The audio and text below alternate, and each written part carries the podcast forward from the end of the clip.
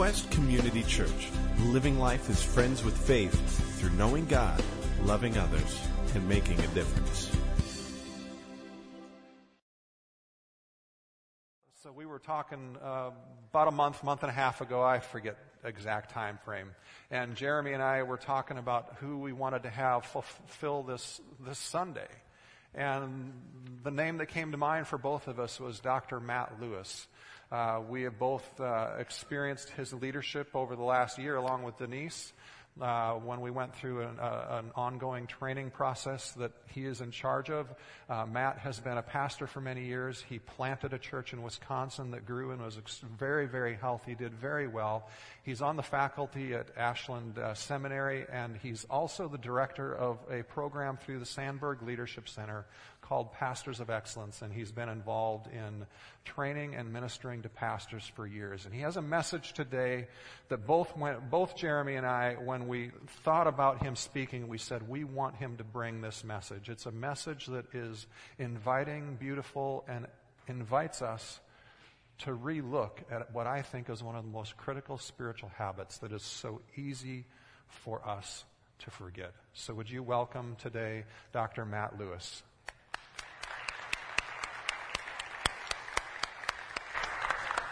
Would you join me in praying for him?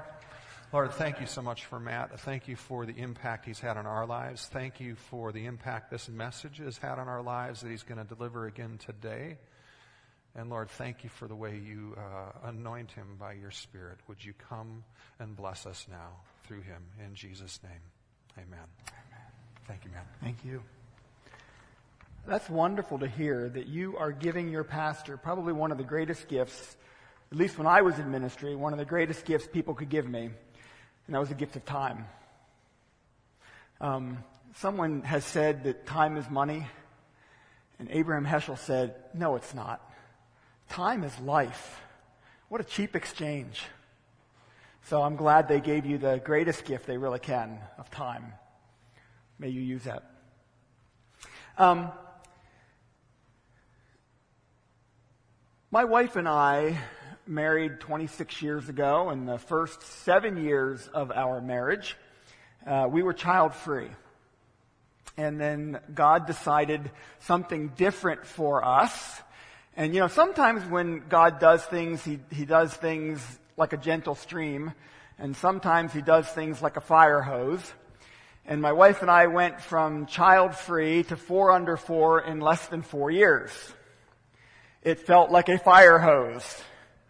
Um, I have I have great children, but uh, one of the places that I experienced the fire hose of life most profoundly, and, and it's kind of a, was kind of a metaphor for that time in our life, was our refrigerator front. Now, if you have kids, you probably know what I'm talking about already. Children have this incredible ability to produce artwork. Massive volumes of artwork. And they are like God. They like to, sometimes they think they're God, but they are like God in that they like to display their artwork. The display of artwork on our refrigerator became oppressive. Uh, we would close the refrigerator door and we'd take five minutes to pick everything up that had fallen. Anyone here identify with that? You either have kids or you were a kid. Anyone here? Yeah.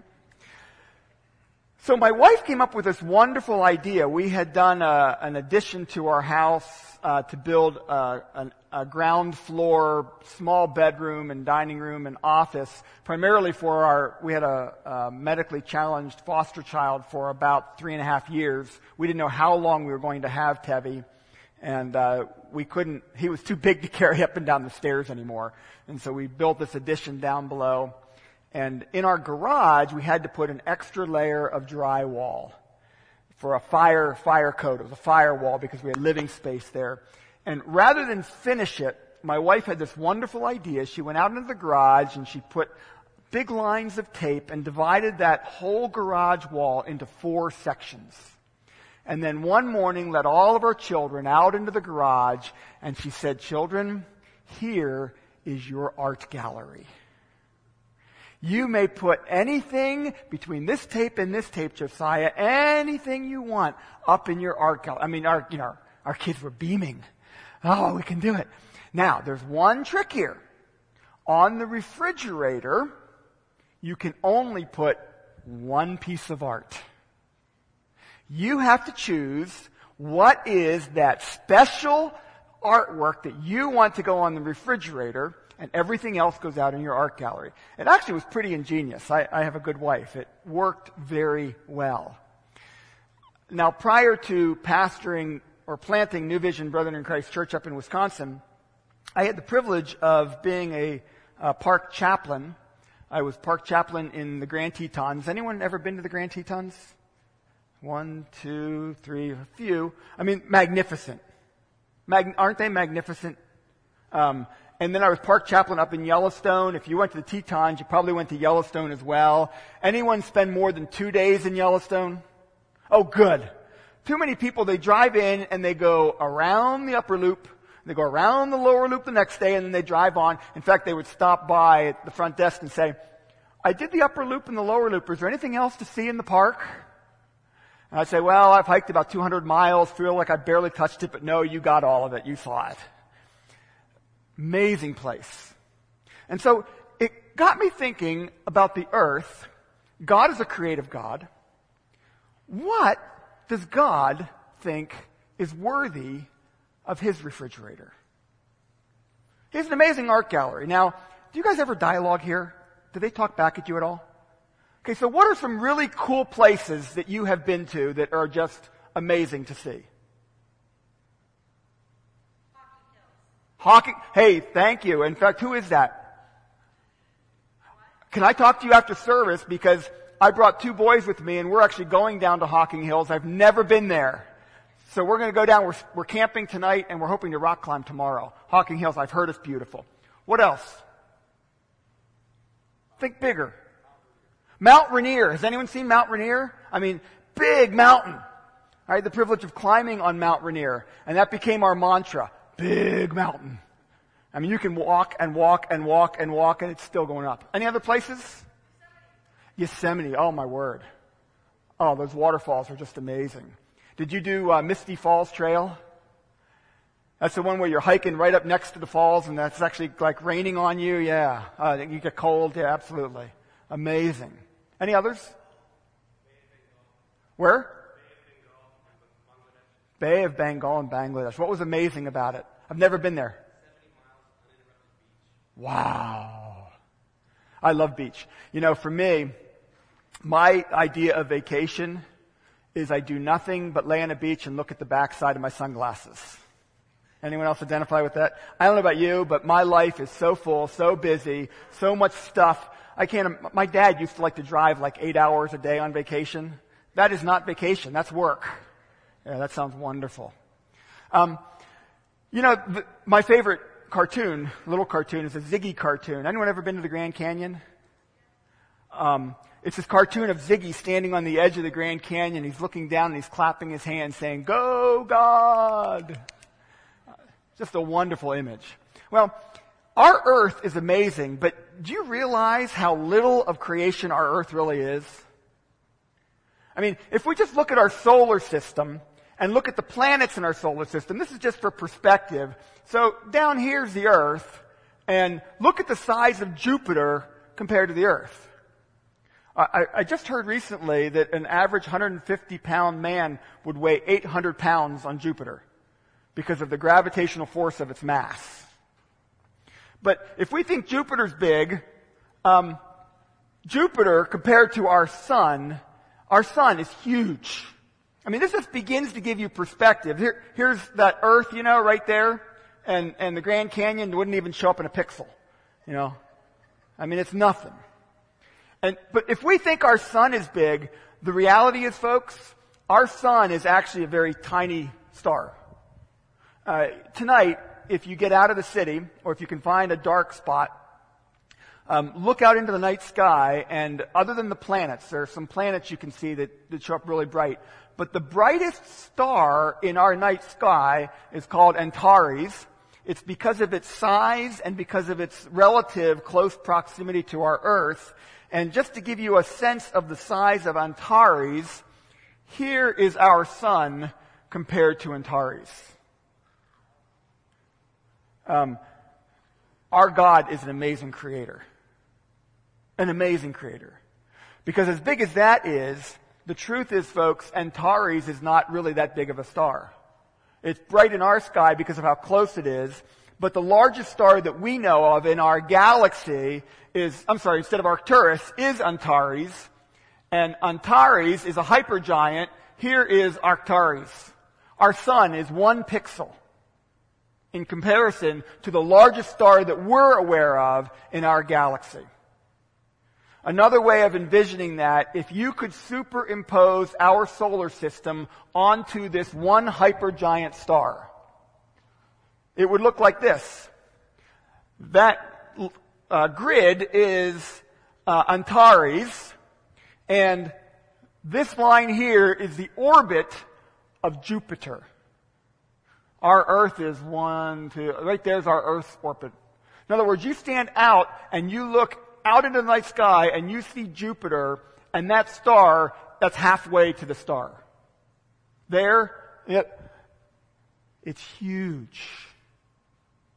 I, I'm a, I'm a visual kind of person. I like to vision things. And so another picture that's helpful for me, our second largest star is VV And here would be a depiction if our sun could sit next to CCVV or VVCCI. Uh, we live in an amazing universe. Our God spoke, and it was there. Uh, by the way, someone has said, um, you know, what we see in our galaxy is amazing, but but we actually look out and some of the lights we see out there aren't stars, but they're galaxies. And as as we've progressed, we can see more and more and more. And so when the Hubble telescope was finally built, which enabled us to see in ways that we couldn't even fathom before that, some scientists chose to take the Hubble telescope and turn it to the darkest section in the night sky that they could find. Now it focused in on that dark section of the night sky, similar to if you were to take an oval the size of a dime and put it a football field away from you, and then look at just through that oval at the darkest place in the night sky, and you could focus in with a Hubble, telescope, what would you see? And here is a picture of what they saw. And what's even more amazing is that four of these aren't even stars. They're galaxies of stars. Now, I have a, a, my initial degree was in biochemistry, so I loved science before I went into the ministry. Still love science. Um, I don't know how scientists can even begin to approximate the number of stars, but someone has said that they would approximate the number of stars, and I, I can't say that. Anyone here say that number? I have no idea what it is. Uh, it's more than I can even imagine, but this I do know, that our God counts the numbers of the stars. And in fact, He not only counts the number of the stars, but He gives names to every single one of them. Do we serve a great God? Is our Lord awesome? Is he amazing? And so, with all of that creation, all of that amazing activity of our Lord, what goes on his refrigerator? You know, the book of Genesis actually tells us. Um, I say what's special. The religious word for that is holy. Holy means literally set apart. Uh, they would have vessels that would be used in the temple that were considered holy. Uh, they were special. They were set apart. And so God takes six days and creates the whole universe. And whether you want to believe that's a literal six days or six epochs, I'll leave that to you. But when he is done with all of this amazing creation, he then calls one thing special. And the very first thing that God says is holy in the scriptures is not a thing, In fact, it's not us, but it's time. The Lord said, in all of my creation, all that I've made, every valley, every hill, every mountain, every waterfall, every planet, every solar system, every star, even those most amazing stars, all of it, as wonderful as it is, none of it special. What's special for me is Sabbath. By the way, the reason I think that is, is because God is really into relationship. And my experience is relationship only happens in time. You can even separate space and have relationship, but you can't separate time. God's most amazing creation is Sabbath. Now, I want to walk with you on Sabbath and God's intention of Sabbath and what Sabbath is for God. But let me give a disclaimer right from the get go. Um, I know there are groups who want to uh, debate whether Sabbath is Saturday or Sunday or Friday evening to Saturday evening. Or, um, I'll leave that up to you. Uh, I'm not looking to debate that. I'm talking about Sabbath as a qualitatively different kind of time that God has created. And, and he is called special. He is called holy to give it to you. I also know that there are groups who want to debate what you can and can't do on the Sabbath. And uh, I, I'll leave that to you. There are groups that have all kinds of interpretations, and I'm not looking to try and impose any kind of uh, uh, regimented or legalistic interpretation of what you, you, know, you, you, can't shop or you can shop or you can't drive or you can drive or I'll leave that up to you. Uh, but I do want to argue, and I think I can argue from Scripture, and I want to show you in Scripture that the most beautiful thing that God has ever created is a separate component of time that He has called special, He has called holy, because its intention is to interface with you in an intimate and deep way. And that's what God values relationship. So, if we can, let's look into Genesis. Uh, you don't have to turn there if you have your Bible because I'm going to run through it so fast. Uh, but I want to give you just some some realities that we find in the fabric of Scripture that is is uh, interpretive of the fabric of creation, how God has made our universe and He has gifted it to us. So I said the first thing He calls holy is Sabbath. In fact, no, God calls no thing holy until after the golden calf. In other words, it's almost as though God's designation of a holy place or a holy thing is an accommodation to human reality. In fact, our human sin, when we first went and built the golden calf to worship it and call it holy, God said, fine, you need a holy thing, I'll give you a holy thing. But God's initial intention is that, that the specialness would be in, in time because it's about relationship.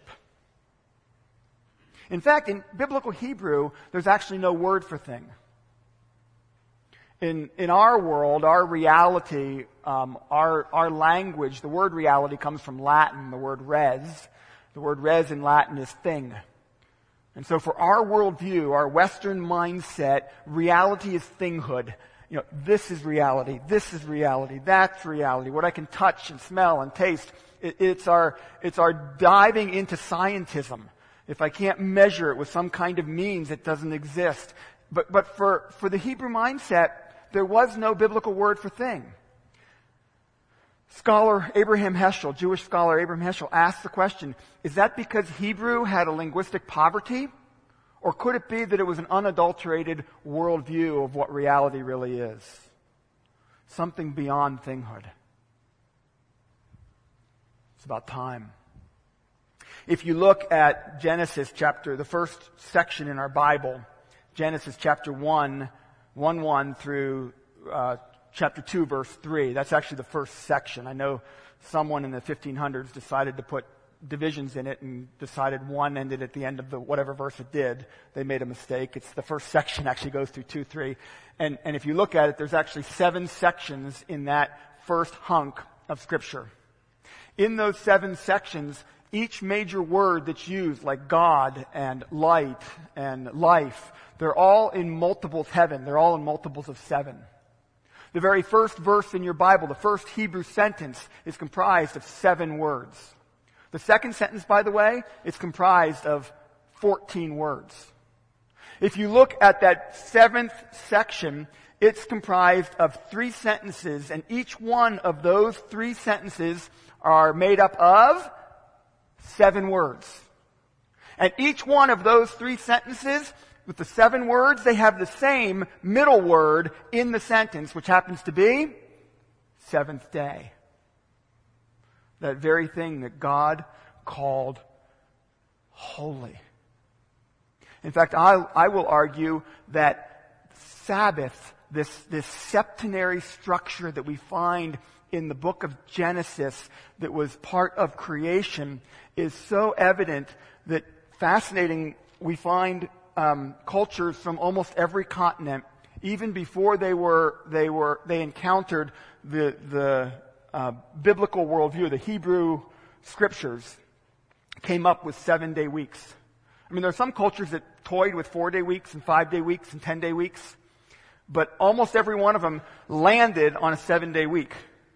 Cultures of uh, the Babylonians, the Egyptians, the Persians, the Indians, the Chinese, the Mongols, the Malaysians, the Germans, the Greeks, North American Indians, all these cultures separately arrived at what is obvious in scripture, but even more obvious in creation this septenary structure.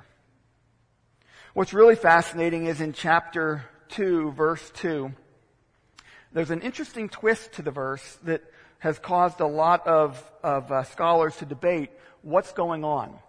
Uh, Genesis 2 2 uh, says, On the seventh day, God finished the work that he had begun.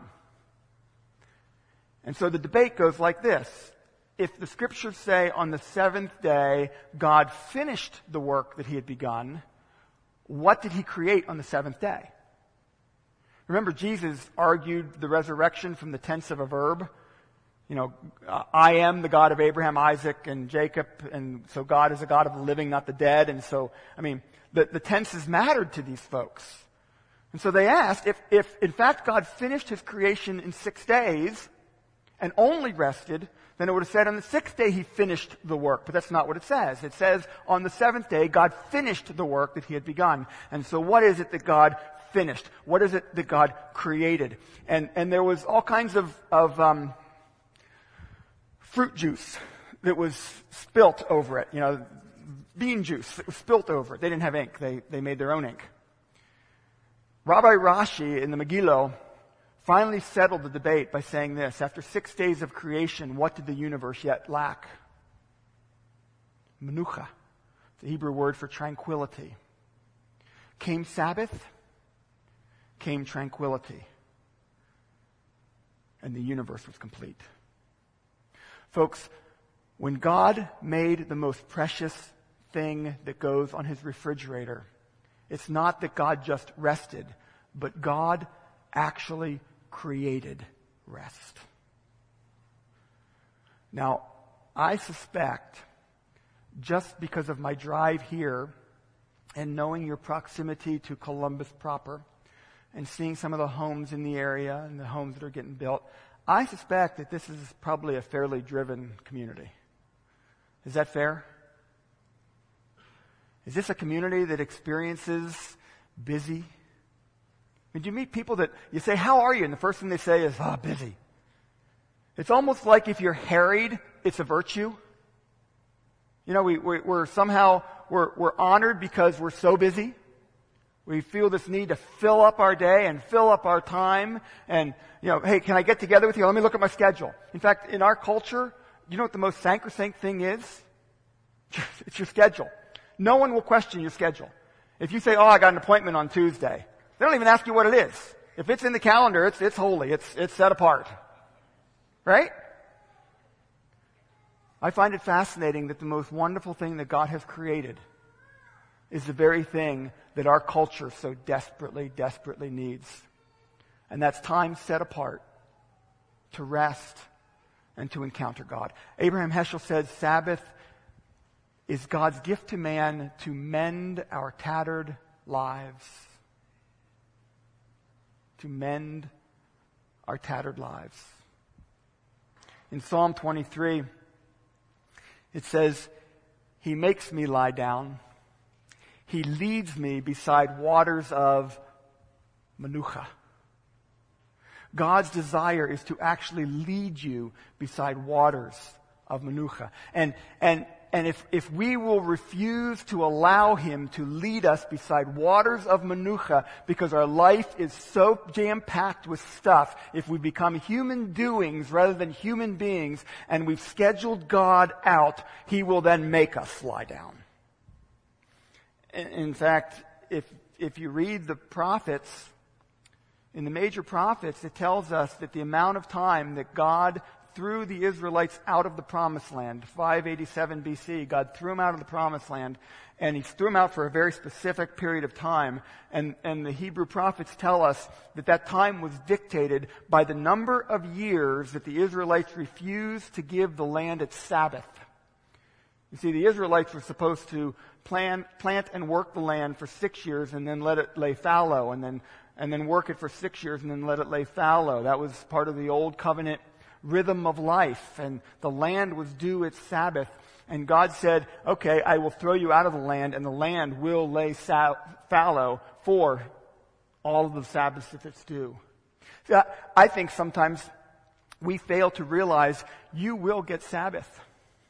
You just might not enjoy it. Because our life is so full. I, I, was, I was talking to Ross, um, one of my favorite books written by a, a medical doctor in Wisconsin. I'm a Wisconsin boy. Um, called Margins. He has three basic premises. Premise number one, progress means more and more faster and faster. He says, hey look, progress is not bad. I, we all like progress. Um, I just recently had some work in my mouth. And let me tell you, I was glad for the progress of Novocaine. So progress is good, but progress by definition means more and more, faster and faster. Uh, just consider the amount of messages you had to deal with 30 years ago versus today. I mean, 30 years ago, you didn't have email. Five years ago, most of us didn't even have Twitter. I mean, the amount of messages has gone up logarithmically. So he says, progress means more and more faster and faster, premise number one. Premise number two, humans have limitations. By the way, is that a fair premise? Is that fair? We have emotional limitations, we have financial limitations, we have, we have uh, spiritual limitations, we have physical limitations.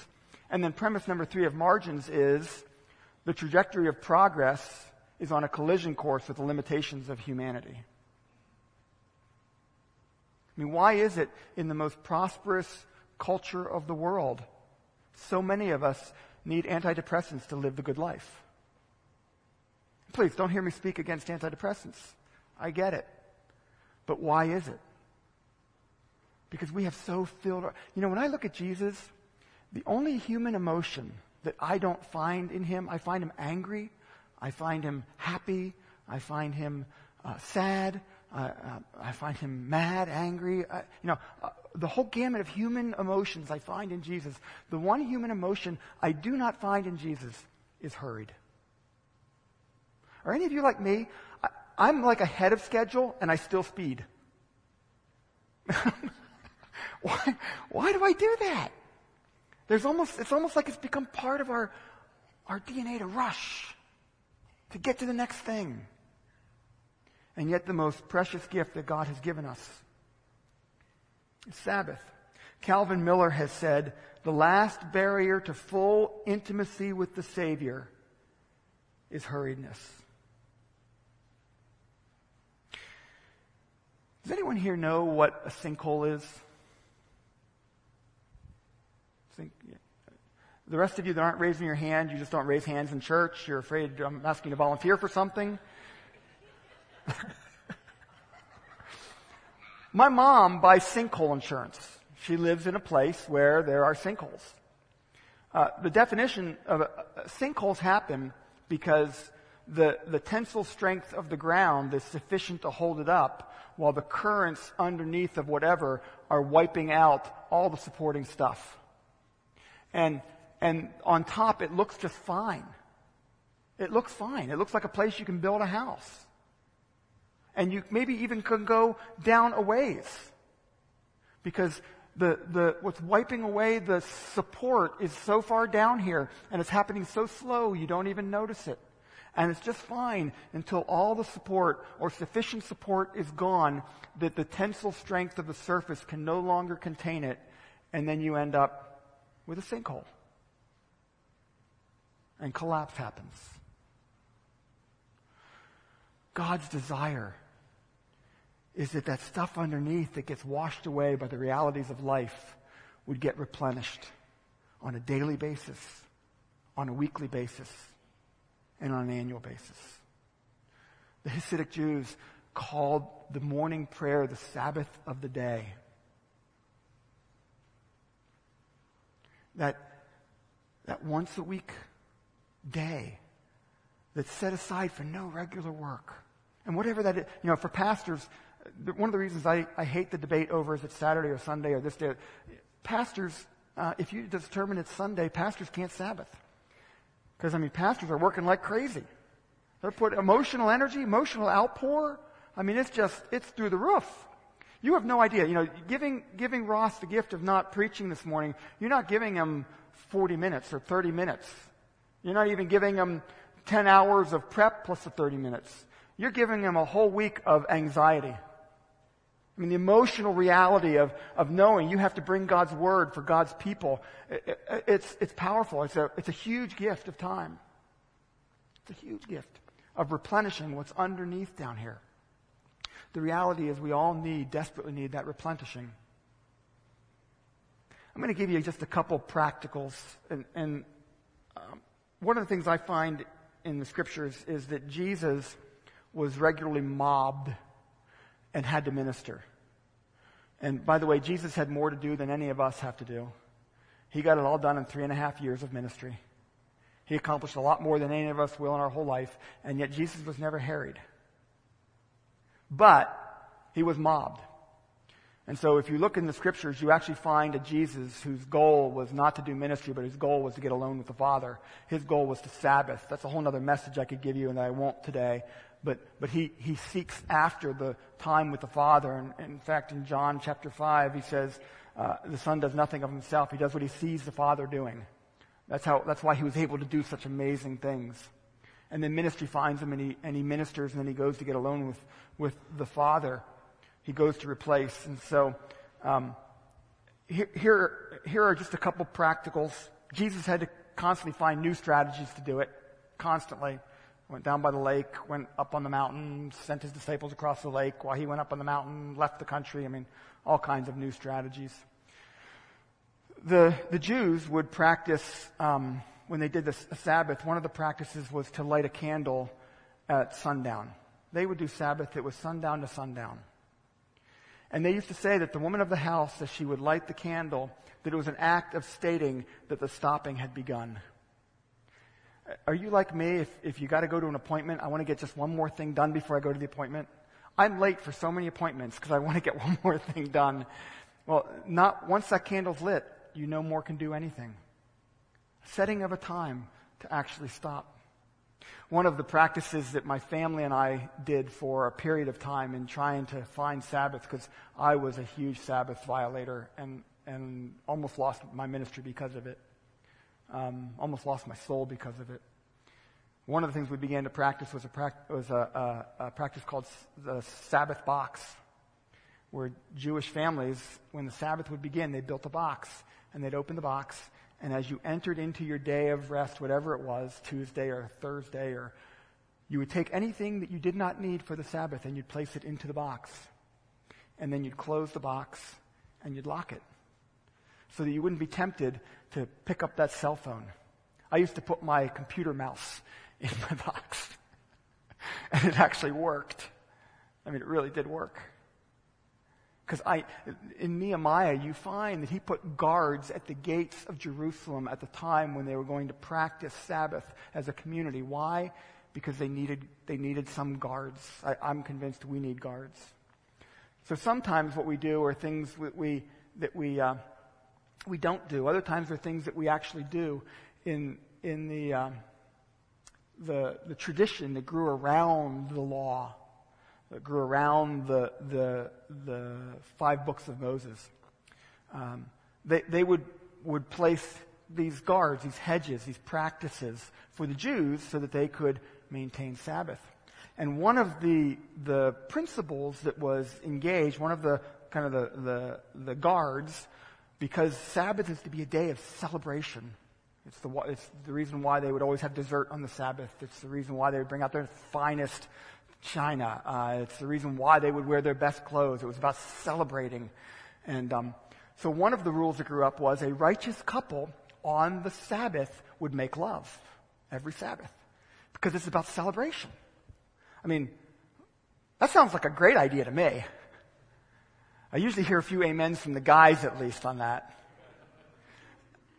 Well, there was this one, there was this one group that uh, Wayne Muller, who was writing on Sabbath, uh, had encountered, where they actually modified it and they said a righteous couple will make love three times on the Sabbath. Usually I get another amen from some of the guys, not all. In fact, I've had several guys ask me for copies of my sermon after telling this story.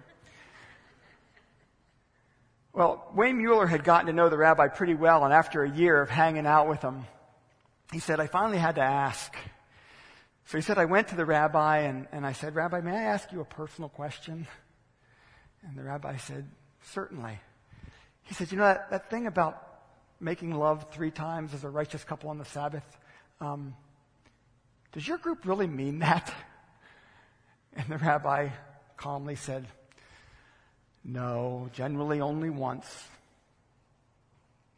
But we have high hopes for the other two.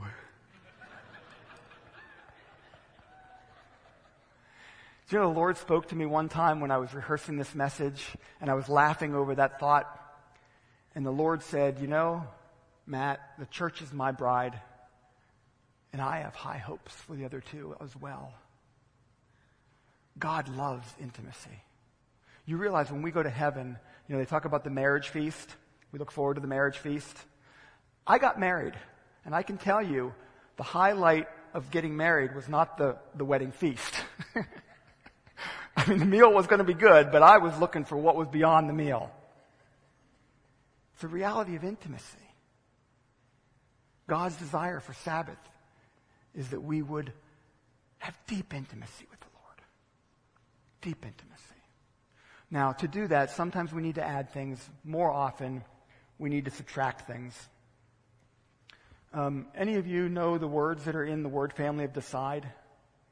I mean, we tend to think decide is I choose this or I choose this or I choose that. If you look at the words that are in the word family of decide, um, infanticide, insecticide, pesticide, homicide, suicide, all the words that are in the, the frame of decide are really about elimination.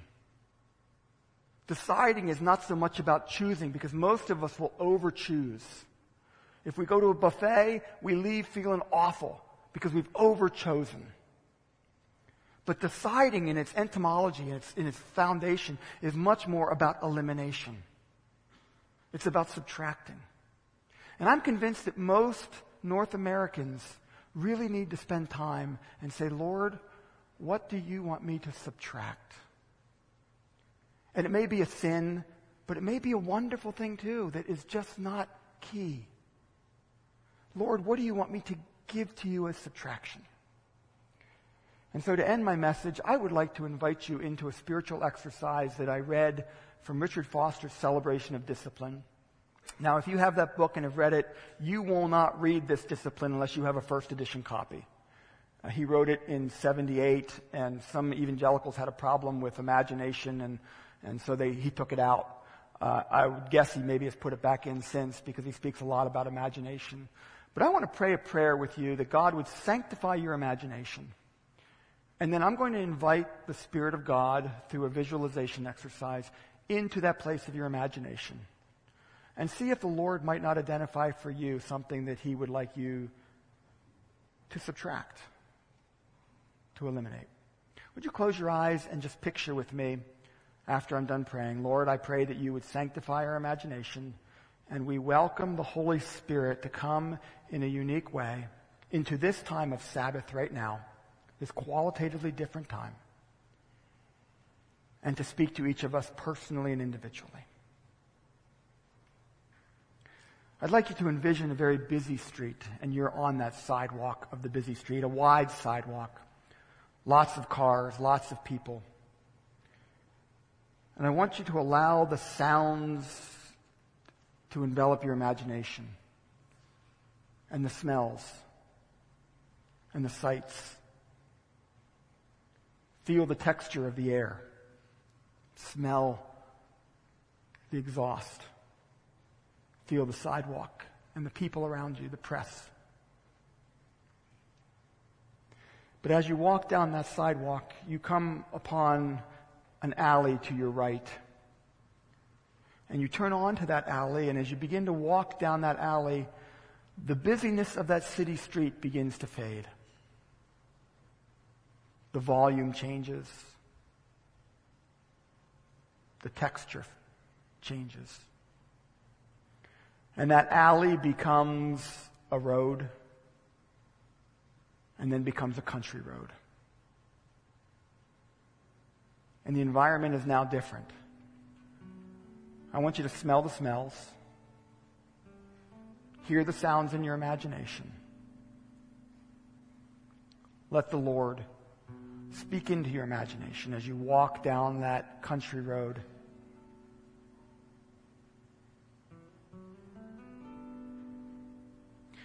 you arrive at a place on this country road where there's a wood next to you.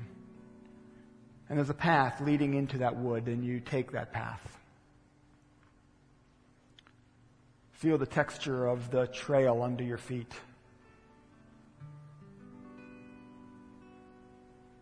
Smell the air. See the leaves.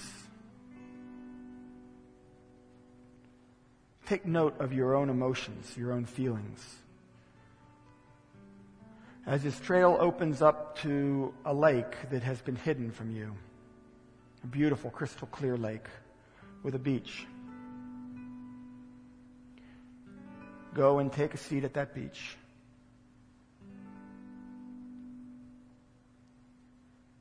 Allow your own emotions right now to match the emotions in your imagination the feelings, the rest.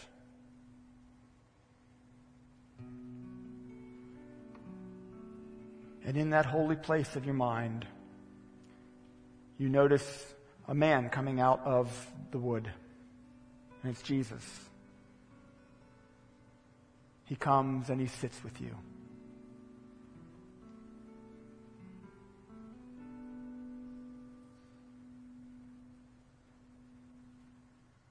Allow Jesus to ask, to put his finger on just one thing. Maybe an activity, maybe a physical thing, maybe a worry. It may be a triumph. But one thing he wants you to give him and to subtract from your life.